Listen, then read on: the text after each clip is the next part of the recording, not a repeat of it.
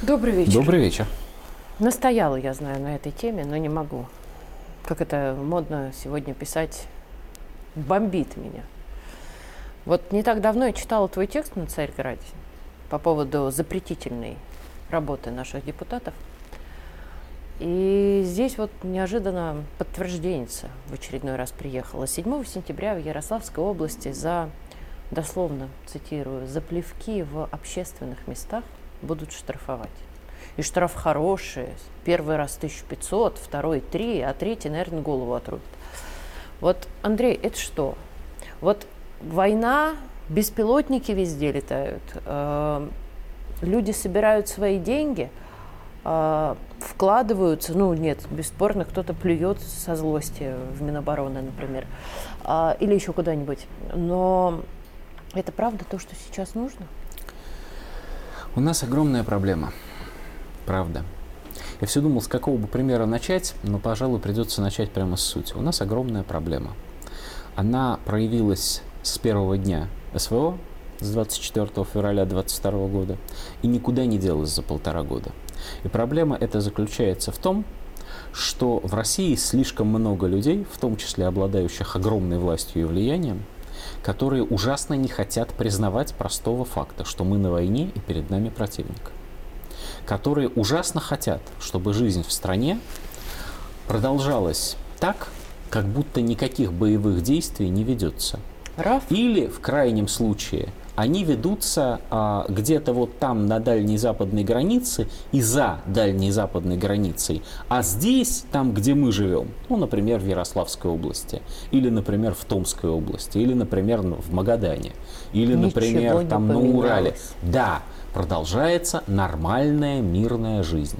Нет, в рамках этой нормальной мирной жизни, ну, вербуют людей в действующую армию, ну, там собирают э, как- какие-то посылки бойцам на фронт. Но в целом обыватель, по их мнению, может не думать и даже не должен думать о том, что же там на Украине происходит.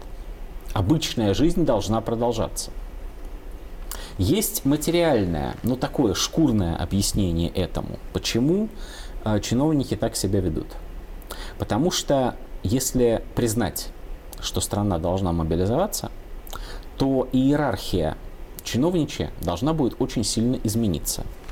И те, кто непосредственно занят обеспечением армии, и те, кто непосредственно занят мобилизацией общества, должны будут в иерархии этой властной занять гораздо более серьезные и значимые и заметные позиции, чем те, кто работает как обычно.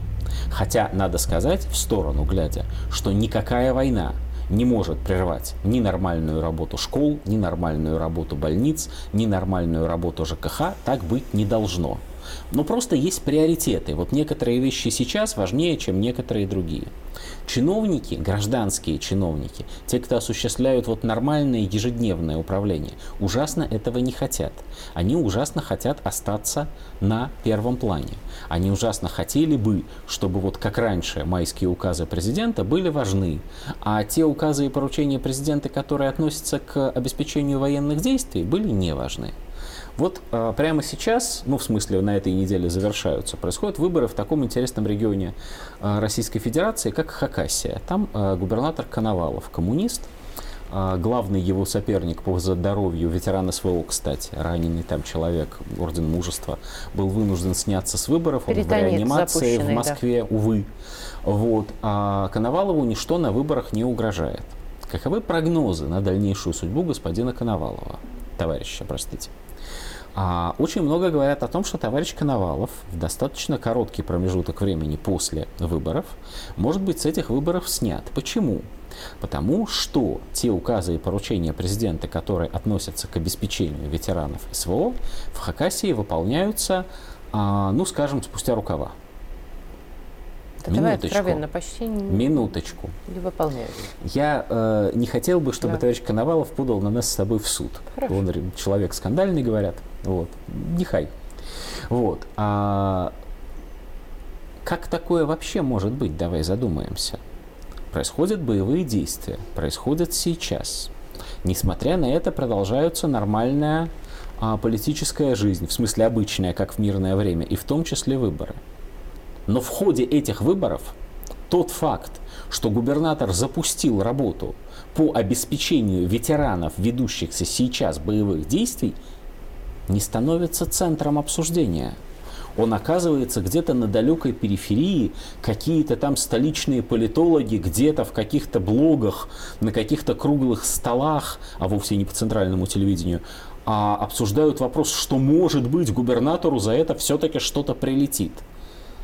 Простите, мы на каком свете находимся? Если мы находимся на свете, где нормальная так называемая мирная жизнь, мирная жизнь несмотря ни на что, а важнее, чем боевые действия, ну тогда действительно инициатива, вот, например, по э, сверхнормативным э, штрафам за плевки на улице, она. Да, она и должна, наверное, оказываться в центре внимания средств массовой информации. Ну ничего важнее же не происходит. А если это все-таки как-то по-другому, то я лично хотел бы узнать, что делает губернатор Ярославской области по поддержке, например, оборонных предприятий в вышеупомянутой Ярославской области. Я не только пойми правильно, я не считаю, что он ничего не делает. Я тоже. Я думаю, Узнать бы хотела бы. Вот, да? я как раз думаю, что он делает. Но я думаю, что люди, которые искренне совершенно занимаются его public relations, как и э, обеспечением информационных всех остальных наших руководителей, та, столь же искренне считают, что людям не интересно про СВО. А людям интересно вот про обычную мирную жизнь. Ну, может быть. И Можно здесь еще один нет, важный вопрос этого для людей. не может быть, потому что мы же, э, мы же чего? Мы политологи, мы социологи, мы ловим настроение общественного мнения. Мы смотрим, насколько люди вовлечены в повестку. Мы проводим исследования Институтом Царьград. И 80%. обнаруживаем, что больше 50% людей вовлечено прямо сейчас. Да. Вовлечено в помощь действующей армии. Так или иначе этим занимаются. Для них это важно. А более 80 полностью вовлечено в СВО. В смысле Конечно, имеется в виду... поддерживают, Да. поддерживают проведение специальной военной операции. Если мы не верим патриотам, пожалуйста, давайте смотреть, как, как мой шутит мой коллега э, иркутский политолог Сергей Шмидт. Левада иностранный агент, поэтому мы ему верим. Верим, да. Смотрим Леваду. Что мы видим? Мы видим, Левада говорит, что э, поддержка СВО, по его мнению, больше 60%.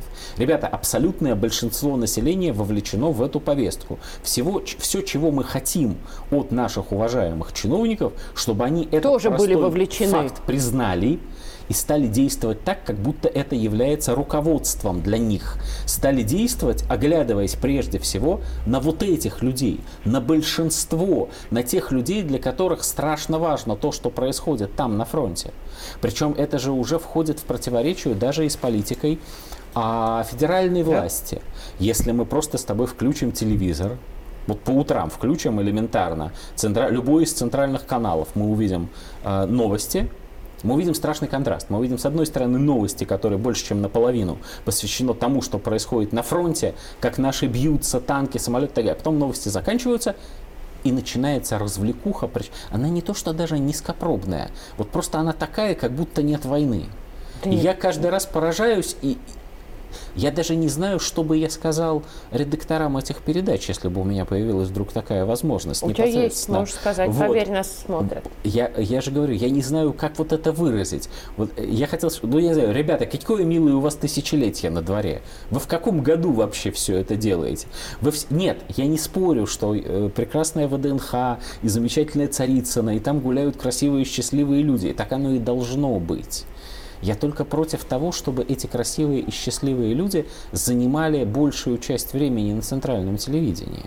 И тем более я против того, чтобы инициативы, которые хорошо смотрелись бы а, в условном 2013 году, счастливом довоенном, и уже странновато смотрелись в совершенно безусловном 2015 году, когда уже вовсю Минский процесс так называемый Один вопрос. и так далее. А Да. почему все вот эти вот дебильные, прости, пожалуйста, законы, э, хорошо, очень умные законы мирного времени, запретительные и штрафособирательные? Ведь здесь потому тоже что есть именно вот эта это, история. потому что именно этого ждет от э, власти населения, по мнению самой власти. Э, Она искренне совершенно Заплевки? считает, она искренне совершенно считает, что избиратель очень любит кому-нибудь что-нибудь Хьюстон, у нас запрещать. проблемы. Да, это проблема. Это совершенно предвыборное поведение вот люди, а власть считает, что чем больше будет запрещать, тем больше, тем лучше люди будут за нее голосовать. Вот власть ошибается, но пока а, ну, скажем, большинство публичных политиков это еще не поняли. Вот к тому же запрещать гораздо проще, чем разрешать. Вот Да еще чем и беда. что бюджет гораздо пополняет. легче, эффективнее, вот, проще в смысле исполнения принятых решений. Ну и доколе мы с тобой не будем плеваться. Боюсь, что не раньше, чем Верховный скажет, ребят, мы живем в военное время. Спасибо. Это единственное решение.